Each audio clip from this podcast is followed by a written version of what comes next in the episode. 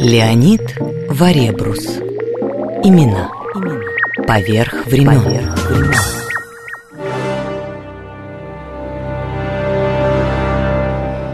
Особая папка.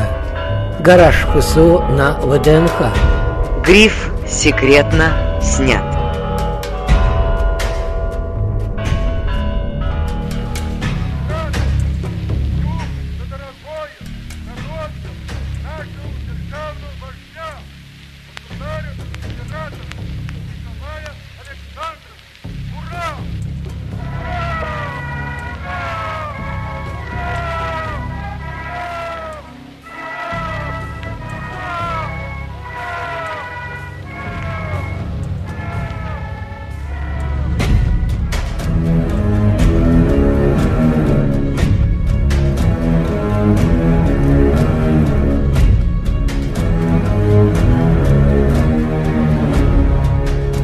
А теперь ВДНХ, тут свои секреты автомобильные, гаражи особого назначения Федеральной службы охраны и выставка машин первых лиц, начиная с императора Николая второго, господина Ульянова Ленина и заканчивая последними выпусками машин с государственным штандартом президента России. В общем, тут хоть и музейный гараж, но все по-взрослому, только уже без грифа. Секретно и известных маршрутов Москва-Кремль. Подробности у Алексея Насонова. Начнем с далекого прошлого, так спокойнее. Ну и автомобили бывших и нынешних лидеров тоже увидим. Того же Никиты Хрущева и Леонида Брежнева. Тем более есть некоторые любопытные подробности, связанные, например, с нападениями на первых лиц государства. Все остальное в этом гараже музея тоже настоящее. В тысяча девятьсот восьмом году Далано Бельвиль делал для русского императора, скажем так, чудо-автомобиль. По тем временам, ну, чудо техники. Мощность семьдесят лошадиных сил, машина разгонялась, ну, только подумайте, что на девятьсот восьмой год до сто десять км в час. Ну, скажем, электрический стартер начали ставить одновременно в США и в Европе, серийно на машины где-то с двенадцатого года. А вот на машине девятьсот восьмого года обычно приходилось крутить рукоятку, чтобы запустить мотор. А, ну да. Но шоферу императора на Делоне Бельвиле не приходилось этого делать, потому что был пневматический запуск. Машина была оборудована компрессором. Компрессор подавал воздух на домкрат, подкачивал колеса, а при запуске шофер открывал доступ в двигатель сжатого воздуха, машина начинала плавно, бесшумно двигаться, потом открывался доступ бензина и включалось зажигание. То есть по тем временам это просто чудо техники. Мне, знаете, девиз нравится очень. Чаще э, проверять смазку, реже нажимать тормоза, меньше... Меньше да. скорость на поворот. Да, да, да. И больше спокойствия всегда. Мы-то с вами стоим рядом, да, смотрим, а народ-то настолько слушает. Тоже полностью аутентичный автомобиль, это не реконструкция, не, не восстановленный, это автомобиль тысяча девятьсот двенадцатого года. Ну так вот, что касаемо чудо-автомобиля для русского императора, французы даже дали им свой индекс эс эм тэ, что в переводе обозначало «Его Величество Царь». Всего таких машин было построено три. Покупатель третьего автомобиля пожелал остаться неизвестным. А два автомобиля русского императора, но судьба их примерно известна. Вот эти два чудо-автомобиля с индексом эс эм тэ, один из них после отречения императора от престола личный шофер императора угоняет в Финляндию, там продает. Дальше машина, так как она была большая и мощная, ее переделывают в автобус, и где-то свою жизнь она заканчивает в Стокгольме. Вторая чудо-машина остается в гоне, но до двадцать восьмого года находится в резерве, потому что эксплуатировать ее невыгодно, она очень прожорлива. А бензин у молодой республики в дефиците и проблемы с запчастями и с французами. Деревянные, что ли? Большая часть кузова деревянная. Да, и надо сказать, что ни один автомобиль из гаража русского императора до наших дней не сохранился. Но вот эту машину не заводили, а Мерседес у нас ездил, он снимался в рекламе музея. Вот эта машина на ходу, почему она заводится. Гоня не любит слово «водитель», как бы больше приемлемо слово «шофер». А в начале века это было с двумя «ф» – «шофер». То есть, прежде всего, это механик, который знает машину и умеет ее эксплуатировать. Просто водить, дергать за рычаги и нажимать на педали – это, ну, не то умение, которым должен обладать настоящий шофер. Товарищи красноармейцы, стойте крепко, стойко дружно, смело вперед против врага. Капиталисты Англии, Франции, Америки помогают деньгами и военными припасами русским помещикам, которые ведут против советской власти войска из Сибири, из Дона, Северного Кавказа, желая восстановить власть царя, власть помещиков, власть капиталистов. продолжать Алексею Насонову, нашему гиду по автомоделям первых лиц государства, в гараже музея особого назначения на вэ тэ эн ха. Ну, к сожалению, это не ленинский Роллс-Ройс. Настоящий ленинский Роллс-Ройс находится в Государственном историческом музее. Кстати, приказ о сохранении артефактов, связанных с Владимиром Ильичем Лениным, издает лично Сталин. И Роллс-Ройс, который находится в ГИМе, он был обнаружен сотрудниками эн ка вэ дэ на Черноморском побережье в плачевном состоянии. А последнее происшествие с этой машиной до ее обнаружения сотрудниками эн ка вэ дэ было э, наезд на корову. Вот. После этого машину доставили в Москву, где восстановили, отреставрировали, и машина находится в Государственном историческом музее. Еще один Роллс-Ройс Ленина находится в Горках Ленинских. Судьба этой машины тоже такая интересная. В двадцатый год мало было валютных средств в республике, и даже для Ленина машины покупались подержанные. Кузов на нее был построен на бывшей каретной фабрике Ленина в Москве, и если кто-то когда-то будет в Горках Ленинских, можно заметить, что кузов не совсем соответствует марке Роллс-Ройс. Он немножко так выглядит, немножко кустарным. А наша машина в музее – это более поздняя, это «Фантом-один», автомобиль двадцать восьмого года, тоже машина на ходу. Буквально несколько лет назад группа мошенников решили продать автомобиль Роллс-Ройс, якобы принадлежащий русскому императору. Но у Роллс-Ройса, начиная с тысяча девятьсот восьмого года, есть архив, он доступен, и любой гражданин буквально за тридцать пять фунтов стерлингов может получить комплект документов на любой автомобиль, где будет написано, для кого автомобиль делался, какой был заказ, какой кузов на него ставился. Вот, поэтому продать автомобиль под видом императорского, ну, вряд ли получится. И как сидели, как оно так ощущается-то? Ну, обычная легковая машина, она достаточно комфортна, немножко сложнее управление, потому что нет гидроусилителя и больше рычагов. А там обеднить смесь, обогатить смесь.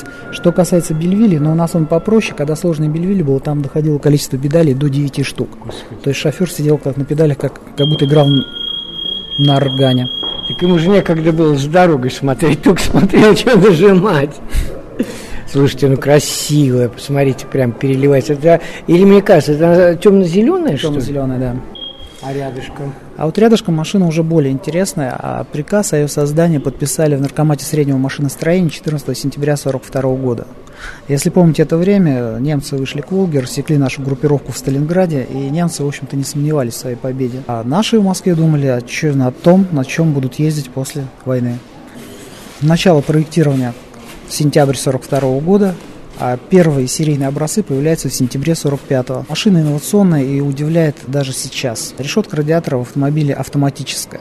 На холодной машине она закрыта. По мере прогрева створки открываются, открывают доступ воздуха в салон. А задний диван набит мягчайшим гагачим пухом. А каждая пружинка в диване упакована в специальный противоскрипный мешочек. И даже панель приборов у автомобиля необычная. До шестидесяти километров в час она светится зеленым, шестьдесят до восьмидесяти желтым, потом подсветка становится красного цвета. Имена поверх времен. Каждый цвет зас- заслуживает да, особого рассказа, потому что в ГОНе автомобили фактически всегда использовались только черного цвета. Был небольшой период, когда во время Бориса Николаевича были Мерседесы, С-класса, они были темно-синие. Признак гоновской машины – это черный цвет. Про этот цвет мы сейчас поговорим. Сначала мы расскажем, что Никита Сергеевич перестал ездить на бронеавтомобилях, считался народным лидером, и бояться ему народу своего не стоило. Кстати, именно Никита Сергеевич вводит традицию встречать почетных гостей в порту Внуково и следовать почетным кортежам. Это когда открытая машина. Да, в Кремль. В открытых машинах для удобства была металлическая ручка, чтобы стоять и держаться за нее. И, собственно, история почетного эскорта мотоциклетного связана тоже с именем Никиты Сергеевича Хрущева. В тысяча девятьсот пятьдесят пятом году его принимал в Югославии Иосиф Броз Тито с почетным эскортом. Картинка такая, скажем, эта идея Никита Сергеевич понравилась, он дал задачу сделать свой. И в тысяча девятьсот пятьдесят шестом году он того же самого Иосифа Броз Тито встречал с почетным эскортом. А цвет вот этой машины, он необычен потому, что серо-голубой, сложный цвет очень.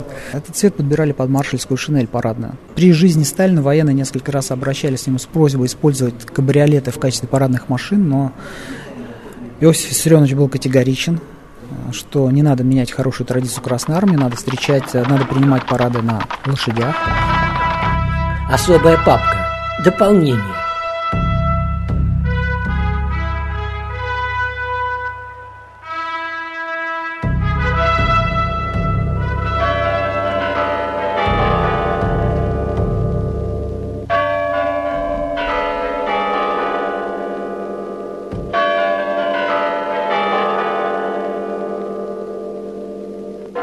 Командует маршал Советского Союза Рокоссовский.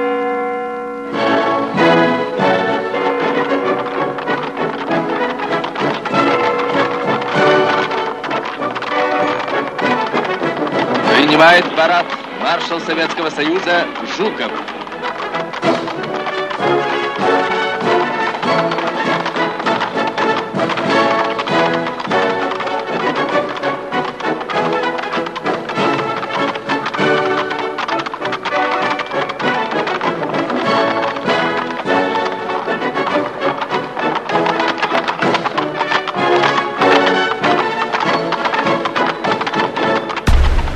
Имена. Поверх времен. В гараже музея особого назначения на вэ дэ эн ха. После смерти Сталина, первый же парад, первого мая тысяча девятьсот пятьдесят третьего года, военные выкатывают вот такую вот машину, две таких машины на Красную площадь. Основной главный парад считается ноябрьский, поэтому машины красили именно под шинель. Не под первое мая, а именно под ноябрьскую ситуацию с маршальской шинелью. Первоначально в машинах не было радиомикрофонов, и задача шофера была точно четко подвести под стойку микрофонов руководителя парада. Потом начали в багажнике размещать уже аппаратуру, и в этом необходимость отпала.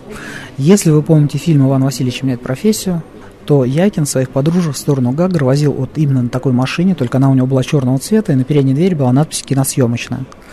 А машина тяжелая, достаточно мощная и очень плавная на ходу. Киношники любят эту машину. Видите, сзади очень много места.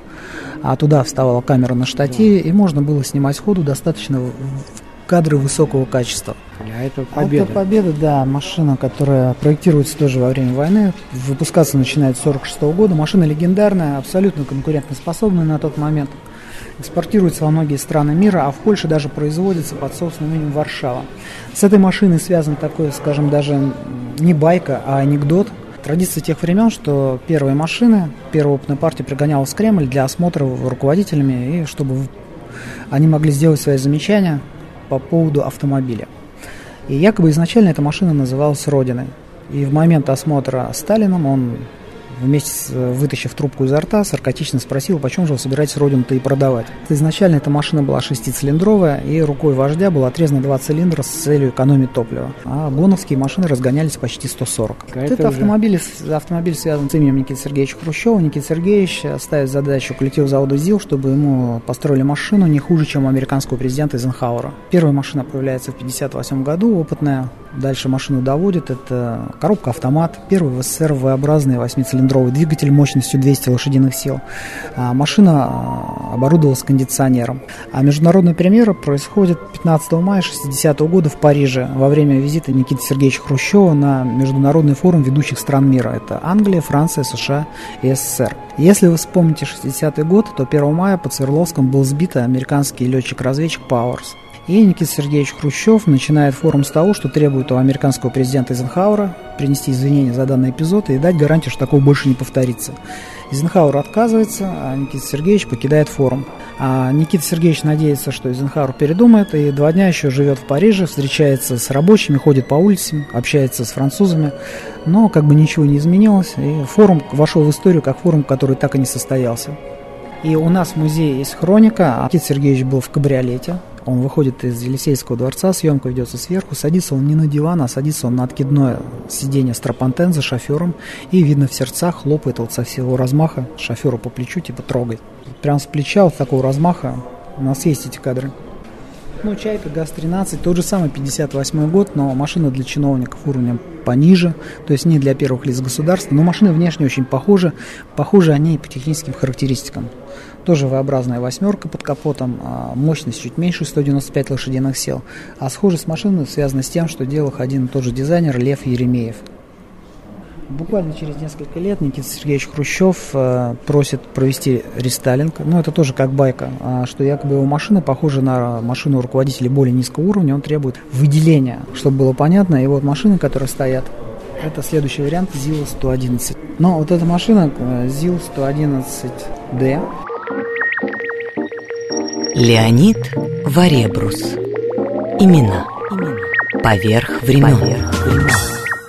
необходимое дополнение от Сергея Хрущева, сына Никиты Сергеевича, с которым мы встречались в студии на Пятницкой, двадцать пять, во время одного из последних перед гибелью приездов из Америки в Москву. Мой архив. Хрущев никто улицы не перекрывал. Он ехал себе на дачу и обгонял транспорт, как и все. И где нельзя было обгонять, то он становился сзади. Но машина а е... отличалась? Как Но машина, машина конечно, отличалась. Он ездил на ЗИС сто десять, а впереди стояли такие два сигнала. Коки они называются, они такие граммофоны, так сказать, а внизу висели такие два яйца. Вот, и они так крякали. А-а-а. И милиционер переключал, конечно, зеленый свет. Я не хочу сказать, что вообще, так сказать, никакого не было. Но если Хрущев заметил однажды, что гуляет по трассе слишком много молодых людей в одинаковых костюмах, он выговорил начальнику охраны, позвонил начальнику КГБ и сказал: это вы зря делаете.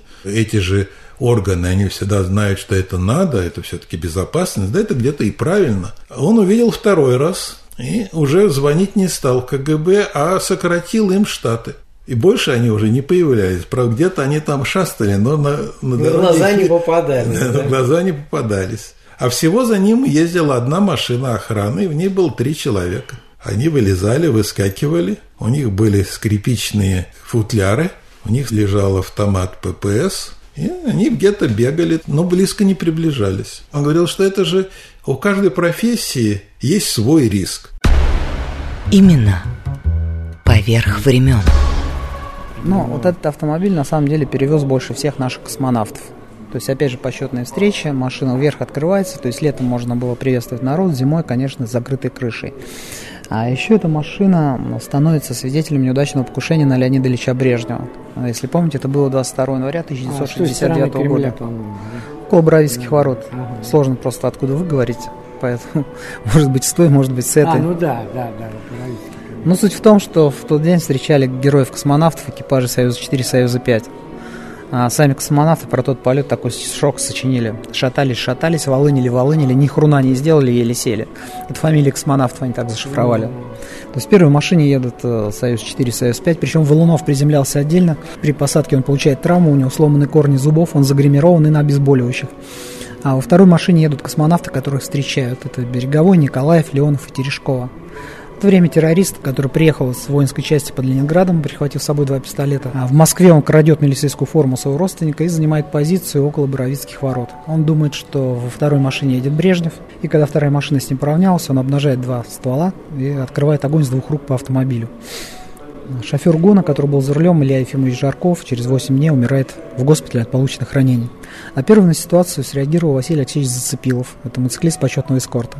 Если знаете, у мотоциклистов нет оружия, они сами есть оружие. То есть его задача либо сбить опасность, либо закрыть собой кортеж. Сбить у Боровицких ворот у Василия Алексеевича возможности не было. Там цепь, там перепрыгнуть он на мотоцикле не мог, поэтому просто закрыл собой кортеж. Получил ранение, но остался жив, он до сих пор жив, к счастью, и был у нас в музее. А куртка Василия Алексеевича сейчас у нас на временной выставке, если что. А вот эти автомобили, ну, ЗИЛы сто одиннадцать очень дорогие. Получались из-за того, что это штучная сборка. Например, ЗИЛ сто одиннадцать Д построено всего двенадцать экземпляров. А, ну и понимаете, стоимость какая одна, одной машины.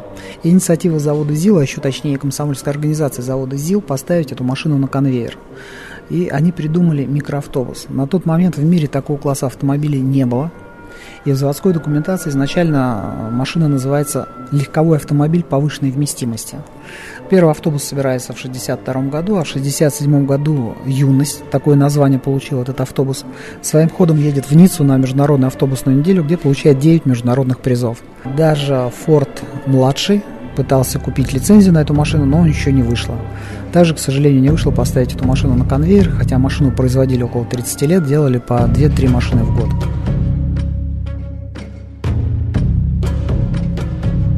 Особая папка. Гриф «Секретно снят». Продолжать Алексею Насонову, нашему гиду в гараже музея особого назначения на ВДНХ. Вот эта машина была построена для Леонида Ильича Брежнева в тысяча девятьсот шестьдесят седьмом году.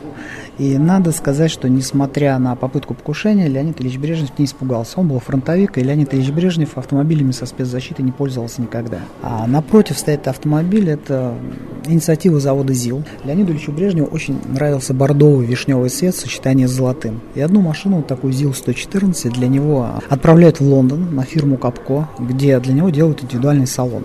Салон бордового цвета с ручками под золото. Зная эту особенность, ЗИЛ выпускает на свой страх и риск, не имея госзаказа, три коротких седана. Один из них они красят вишневый цвет и дарят Леониду Ильичу Брежневу. Разбирается в машинах, у него большая коллекция, он любит сидеть за рулем. Кстати, вот это его желание сидеть за рулем всегда доставляло много хлопот его охране. Оценил машину. Кстати, это первый серийный автомобиль в СССР, который разогнался до двухсот километров в час. И уже с легкой руки Леонида Ильича Брежнева такие машины начинают собирать. А, идеальная машина сопровождения, а в горных южных а, резиденциях используется как основной автомобиль, где неудобно использовать на горных дорогах длинный лимузин. Обе эти машины у нас с историей. А, длинная машина ЗИЛ сто четырнадцать – это машина, которая обслуживала Хонеккера, а короткая – это автомобиль генерального директора ЗИЛа Бородина. То есть Бородин был членом ЦК, но не был членом Политбюро, ему полагалась короткая машина. Для членов Политбюро полагался длинный лимузин ЗИЛ сто четырнадцать. А ЗИЛ вообще старался для каждого руководителя сделать свою машину, ну, что-то изменить в дизайне, крылья, фары, еще что-то. Но у нас был период в такой стране, когда руководители менялись несколько быстрее, чем ЗИЛ успевал. Вот, поэтому следующая машина делалась, по сути, для Юрия Владимировича. Он достался на уже Черненко. И уже потом ездил на ней Михаил Сергеевич. А особенность персонального автомобиля Черненко была в том, что он был тяжело больным человеком, и задний диван у него был на электроприводе. То есть открывалась дверь, диван подъезжал, он садился, диван уезжал. Имена поверх времен. Охотничий автомобиль Леонида Ильича Брежнева, ГАЗ двадцать четыре девяносто пять. Волга, самом, да. Ну, как это не то чтобы Волга, снизу это ГАЗ шестьдесят девять, военный внедорожник, который в народе, кстати, называли козлом, а сверху комфортабельная Волга. И шутники называют эту машину козловолгой. Как-как? Козловолгой. А. Вот. Тем не менее, это полноценный внедорожник со всеми раздатками, полный привод. То есть машина обладает на самом деле замечательными внедорожными качествами.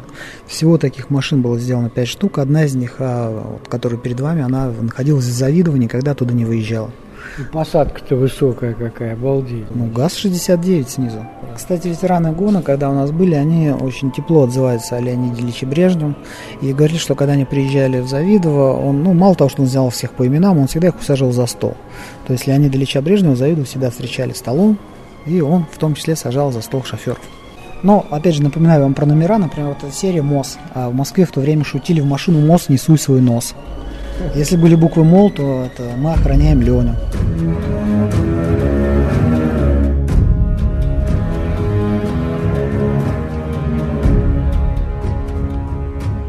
Для многих россиян Леонид Ильич Брежнев – заядлый любитель награждать себя всевозможными орденами и знаками отличия, герой анекдотов и живое олицетворение эпохи застоя. Как острили критики, Брежнев – мелкий политический деятель времен академика Сахарова и Аллы Пугачевой. Брови Брежнева – это усы Сталина на повышении. Имена поверх времен. Особая папка. В восемьдесят шестом году ЗИЛ делает, по сути, свой последний автомобиль. ЗИЛ сорок один ноль сорок семь – это легкая версия. А сзади ЗИЛ сорок один ноль пятьдесят два – это автомобиль со спецзащитой, это броневик. А, по вот сути. Такие я видел. По-моему, это у Бориса Николаевича были, нет? Точно. Так, таких да. автомобилей со спецзащитой было построено всего тринадцать штук. четырнадцатую машину собрали уже после развала ЗИЛа по заказу частного лица. А легкий лимузин сорок один ноль сорок семь на девяносто пятый год обходился государству как четыре Мерседеса Эс-класса самой высшей комплектации. Ну, поэтому, собственно, неудивительно, что произошел переход на Мерседес. Все три Мерседеса у нас, все три Пульмана, они гоновские, и они обслужили первых лиц. Можно понять по креплению для штандартов на каждой из этой машины. Со штандартом у нас ездит первое лицо. Знаете, кто второй человек в государстве со штандартом ездит? У нас всего два человека, которые передвигаются со штандартами. Ну, мы просто сейчас разговариваем, кто второй. Ну, я думаю, премьер-министр. Нет, патриарх. Имена поверх времен. Актуальные факты истории и комментарии к ним. События сегодняшней жизни глазами наших соотечественников с самых разных точек зрения. Подробности происходящего вокруг нас в звуках и голосах участников. Авторская программа Леонида Варебруса «Имена. Поверх времен». Узри радио.